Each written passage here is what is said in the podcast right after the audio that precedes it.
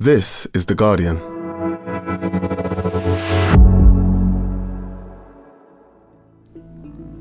Today, what does the future hold for Pakistan as Imran Khan is forced out as Prime Minister?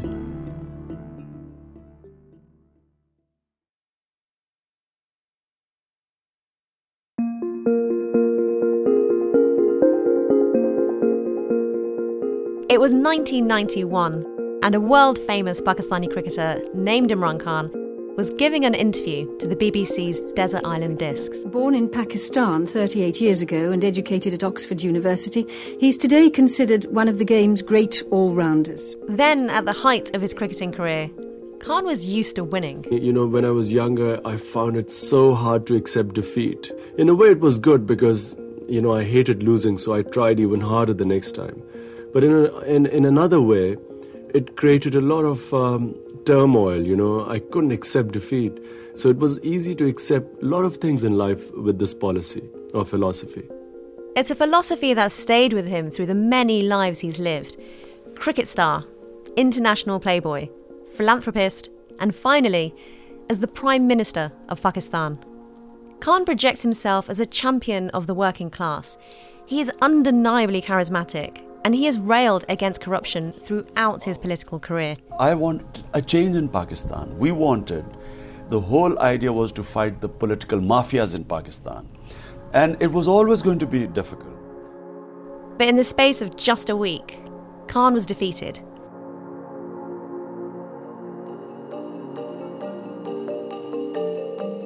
A dramatic vote of no confidence in Parliament, which he had tried to block, forced him out. Political scientist Sara Khan was in Islamabad watching this constitutional crisis reach a crescendo. On Saturday, I was glued to various television channels. Well, Imran Khan, of course, will be uh, facing the no confidence motion today. But also watching the live parliamentary proceedings. The vote is now on. We are minutes away from the outcome of that vote to be. And then there was a series of delays, and it looked throughout the day that Imran Khan was not willing to sort of back down. Uh, the Imran Khan administration, the PTI, his party have maintained that this is a foreign conspiracy aimed at toppling his government. As the deadline of midnight for the vote to take place got closer and closer, things got more and more tense. In a very, very short while from now, you'd be seeing the vote to be completed. It was just, I think, um, an hour before midnight that the vote finally came to the floor. 174 members have recorded their votes in favor of the resolution. Consequently, the resolution for vote of no confidence against Mr. Imran Khan the Prime Minister of Islamic Republic of Pakistan has been passed by a majority of the total membership of the National Assembly. After which we see protests as well as celebration on part of the opposition.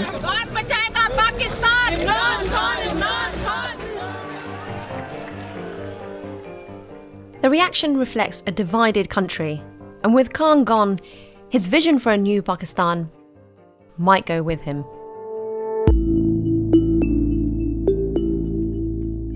From The Guardian, I'm Nosheen Iqbal. Today in Focus Where did it all go wrong for Imran Khan?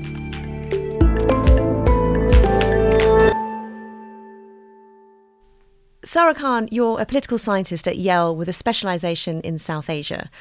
What can you tell me about who Imran Khan was before he became a politician? Prior to coming into politics, Khan's celebrity status was tied to his captaincy of Pakistan's cricket team. Yes, that's a fantastic uh, effort by Imran Khan. An important captaincy because it was during that that Pakistan won the 1992 Cricket World Cup. A magnificent performance in front of 87,000 people. Imran Khan has led his side to victory. What a great victory. So I think one of the terms used to describe him is cricketer turned politician. But I think what this often misses is cricketer turned philanthropist turned politician. Imran wants more for his country than simply cricket supremacy. He's capitalizing on his popularity, trying to raise $22 million for his own hospital. And so that's also an important part of kind of his legacy is the Shaukat Khanum Memorial Hospital, the cancer hospital that he set up. What's your goal? Well, initially, really to provide cancer care of top quality, and most importantly, for the poor people here, free treatment. But outside or alongside that, Khan has a reputation of an international playboy. Um, you are also known as the world's greatest heartthrob. What is it with you that produces this fantastic urge for girls to beat a path to your door? Uh, I have read more about it. Uh, Quite a few things in your columns. Um, and of being well traveled, of being educated at one of Pakistan's elite private schools. And he's refashioned himself, certainly from those days of quote unquote international playboy to a more anti American, anti West, more religious. As far as those of us looking on can judge, you've gone from cricketer to social reformer from man of the world to Pakistani nationalist, and from playboy to devout Muslim and husband. That's quite a transformation, isn't it? Uh, the assumption is that we don't change. You know, if we weren't to change, uh, you know, we would not come on the right path. I mean, this is the right path is every day. So Imran Khan, as you said, went from being this sporting megastar, incredibly famous around the world and adored, to then campaigning to build this first cancer hospital in Pakistan in memory of his mother. Now, she died in 1985, and he finally saw that hospital open in 1994. How did that journey pave the way for his political ambition? So, I think some of the political ambition also comes from frustration with the processes of setting up some of these philanthropic efforts and also opposition to entrenched elite interests and what he sees as corrupt dynastic political parties that also directly for him thwarted some of these philanthropic efforts or made it harder for him to do the work that he wanted to be doing. Imran Khan once captained his country at cricket. Now the talk in Pakistan is of him leading his country again, perhaps as prime minister. And so he formed the Pakistan Tehreek-e-Insaf in 1996. And it was sort of a hybrid between a movement and a political party.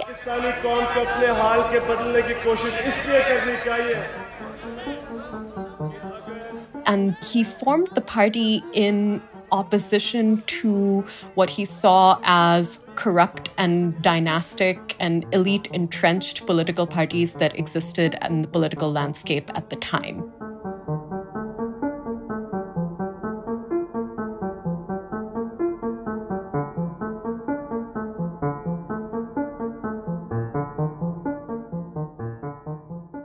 So in 1996, he launched his own party, Tehreek-e-Insaf, Movement for Justice. And it wasn't going to be easy for him to break Pakistan's pattern of military dictatorships and ruling family dynasties. What was he up against, and what did Pakistani politics look like at the time?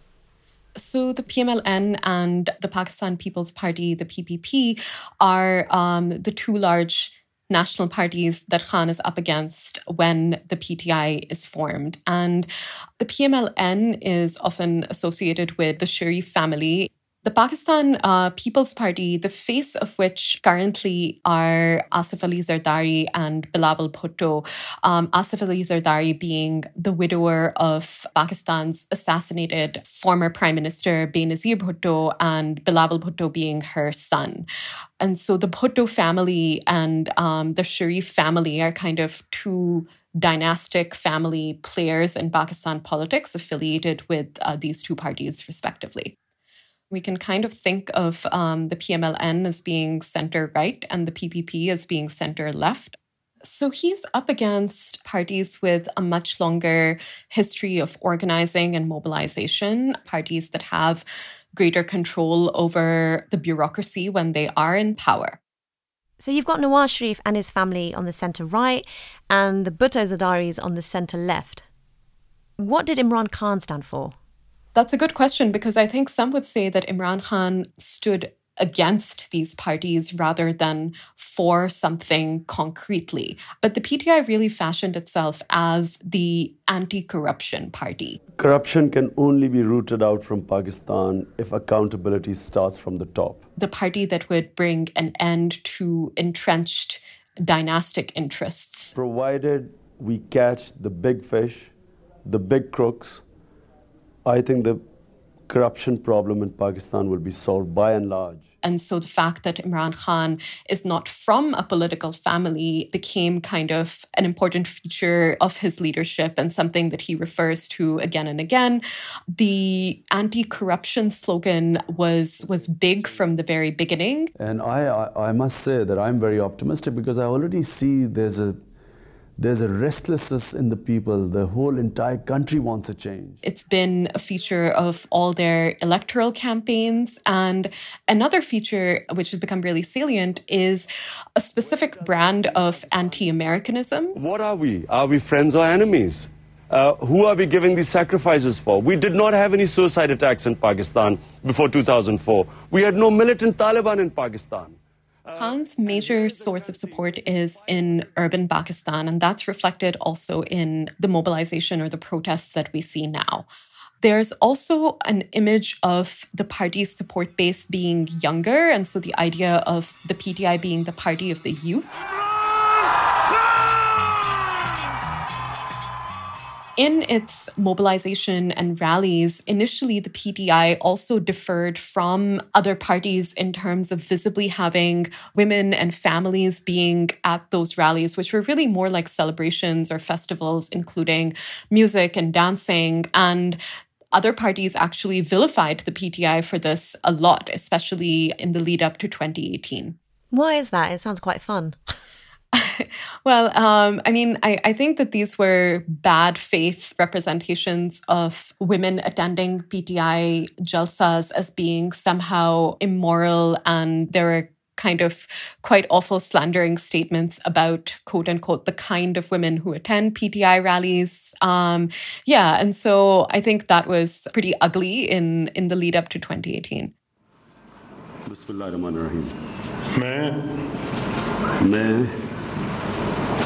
Imran Ahmad Khan Niazi सिद्क दिल से हलफ उठाता हूँ सिद्क दिल से हल्फ उठाता हूँ Imran Khan was eventually voted in as Pakistan's Prime Minister in 2018. How much of a shock was it when that happened? I think it it started to become apparent that this was going to be possible in early 2018.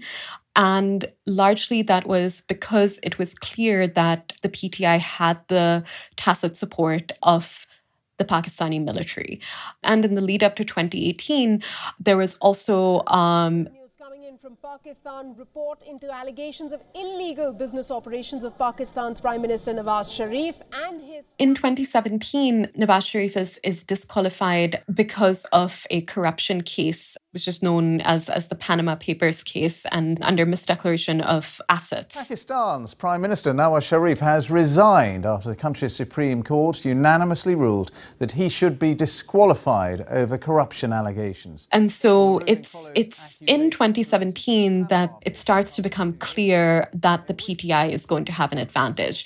And um, while the corruption cases are certainly the, the last nail in the coffin that ultimately lead to disqualification, Something else to note about military involvement in Pakistani politics is that any leader who has sort of tried to pursue independent foreign policy, which is something that Nawaz Sharif started to do uh, during a term as prime minister, has led to distancing from the military. Pakistan's foreign policy is something that the military has always been extremely involved in, regardless of whether there's a military dictatorship and even during times of democratic governments.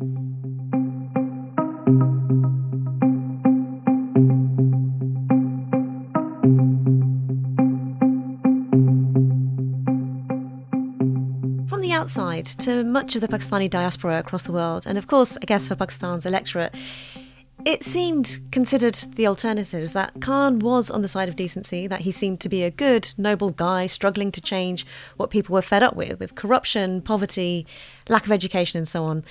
which at the time seemed like a breath of fresh air from what the country had endured with its previous leaders.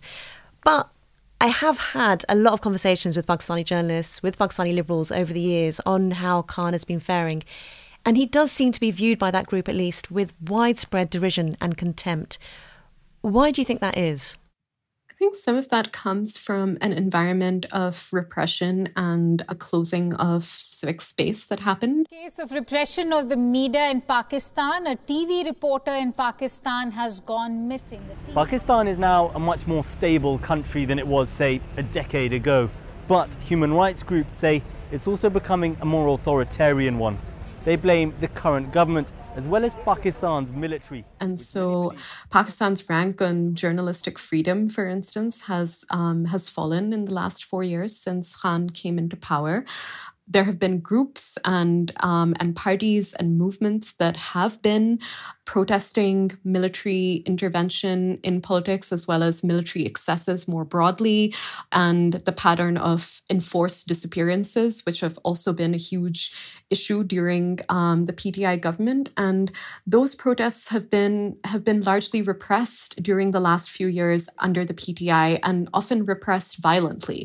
And so I, I think that has been a real blow to democratic politics overall in, in Pakistan. And I think that is probably why Khan is, and PTI are, are being viewed by the groups that you're talking about in particular with skepticism and disillusionment. As a leader, what do you think Khan has delivered on and achieved? In terms of campaign promises, um, I think one of the big things that the PTI has relied on has been overseas support. And one of the promises was the extension of the right to vote to overseas Pakistanis, which is a group of um, between 9 to 10 million Pakistanis who hold the um, national identity card these overseas Pakistanis do now have the right to vote, and I think that's um, that was a big campaign promise. It's one that he's made good on. I think outside of that, in terms of the welfare state promises, the PTI government has upheld and expanded um, the Benazir Income Support Program, and that was also the kind of use of that infrastructure to deliver cash transfers and relief during the early days of the COVID 19 pandemic there's also been the first step towards um, universal healthcare insurance. And that was something that was, again, promised as part of the set of welfarist reforms. And in the latter part of 2021, there were reports that the military had quietly withdrawn its support from Imran Khan.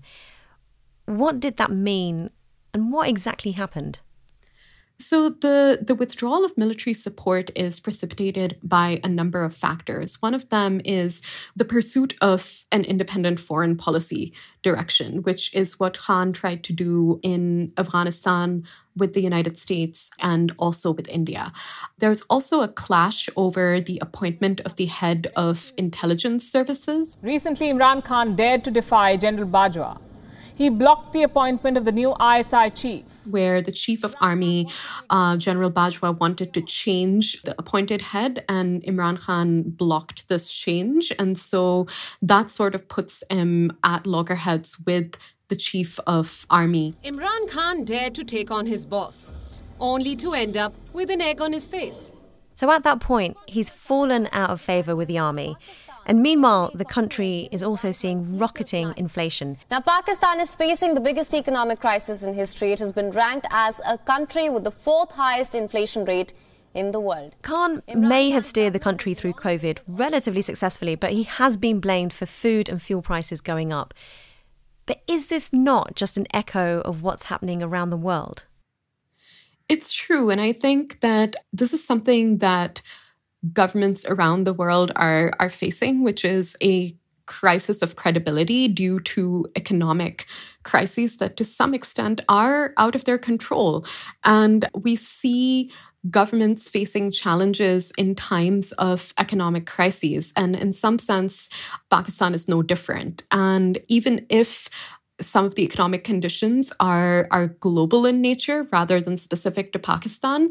The pattern that we see is that voters do punish sitting governments for economic conditions, even if crises are, are not a product of, of mismanagement.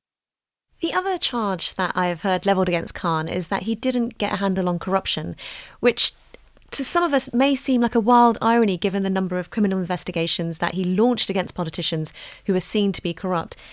Now, I don't think the lawyers are going to come for me if I say Pakistan has been known to have been looted by its own leaders for decades. Asif Ali Zardari was widely referred to as Mr. 10%. Sharif's own supporters hold banners that say that the Sharifs might have filled themselves up, but at least they got work done. Now, Khan hasn't, as far as anyone else knows, followed that trajectory. So why is he such a target for vitriol on corruption? I think in part because the campaign promise of bringing an end to corruption in the first 60 days of being in office really raised expectations to a degree that was not possible to deliver on. And I think, in terms of we, we while the existence of corruption is undeniable, it is the case that voters may actually prioritize effective service delivery over a perfectly clean bill on corruption. That is to say, that voters may be willing to tolerate some corruption in order to get public service delivery. Sarah, it's been a dramatic fortnight in Pakistan. First, a vote of no confidence was tabled by the opposition, which Imran Khan blocked. His party then attempted to call a snap election, insisting that the public should be given the democratic right to vote on Khan's leadership. But the Supreme Court ruled that this violated the Constitution, and last Saturday, around midnight, after a long, long day in Parliament, that vote was allowed to go ahead. Now, the motion required 172 votes of 342 seats in Parliament for it to pass, and in the end, it was supported by 174 politicians, and Khan was out. He has claimed foreign interference and that the opposition has colluded with the US government to get rid of him, but he's presented no evidence for this. Do you think Khan's vision for a new Pakistan has failed and it's now a return to politics of old? That is certainly what the opposition, now new government, is trying to say. Pakistan में पहली बार अदम एतमाद कामयाब हुआ है और हमने तारीख रकम किया है वेलकम बैक टू पुराना Pakistan I, I would say that the vision and narrative has been dealt a blow and it's it's worth noting that the mobilizing call at the moment for the PTI protests um, has changed its tenor to being against foreign conspiracy and against an imported government. In a tweet, Imran Khan described his removal as a form of quote U.S. backed regime change. Right? Legitimate government ko kar diya America ke kehne pe. Rather than a call or a vision for for the Naya Pakistan, because I think there's a recognition that that is probably a risky narrative to rely on in this moment.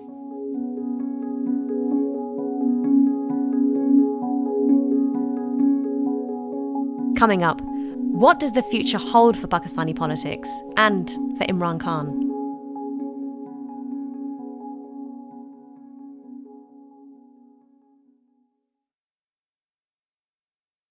Sarah, it's extraordinary that the opposition parties, who have been huge, huge rivals in the past, have formed this alliance together. And it's now Shehbaz Sharif of Pakistan People's Party who has been sworn in as the country's new prime minister.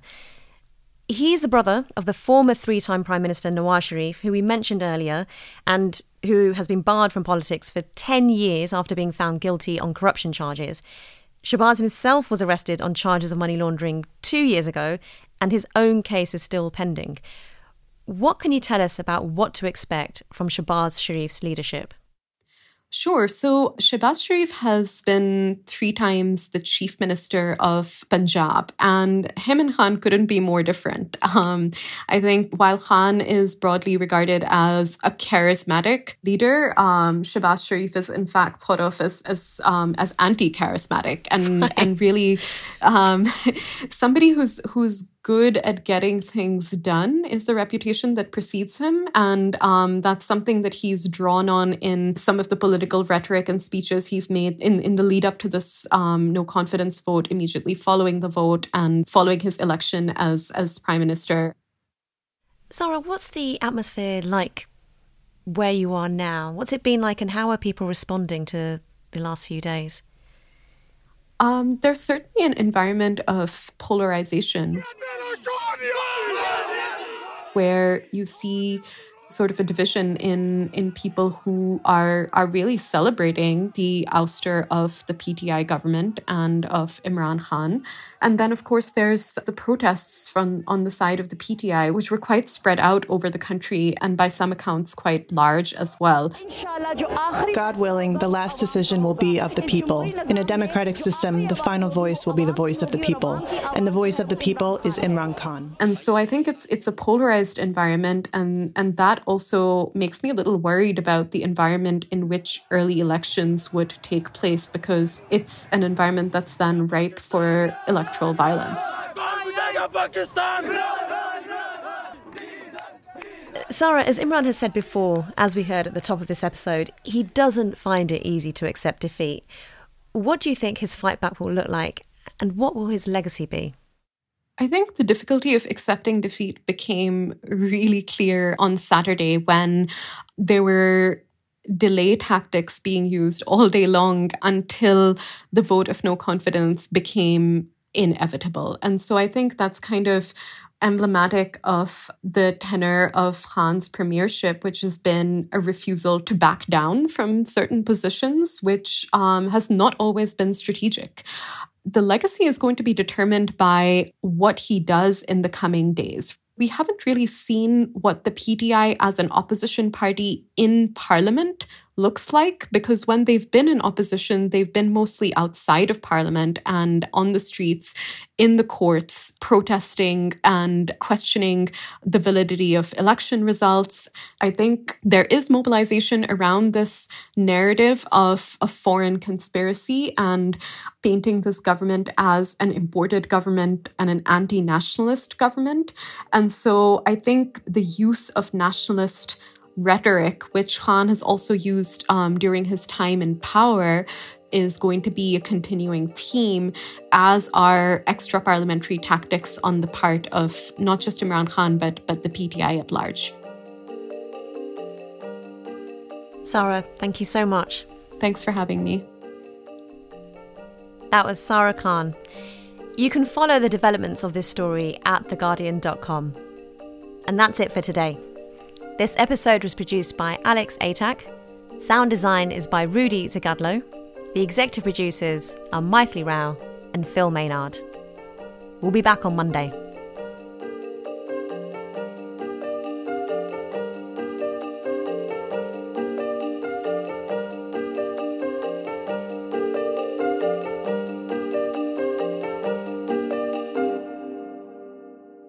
This is The Guardian.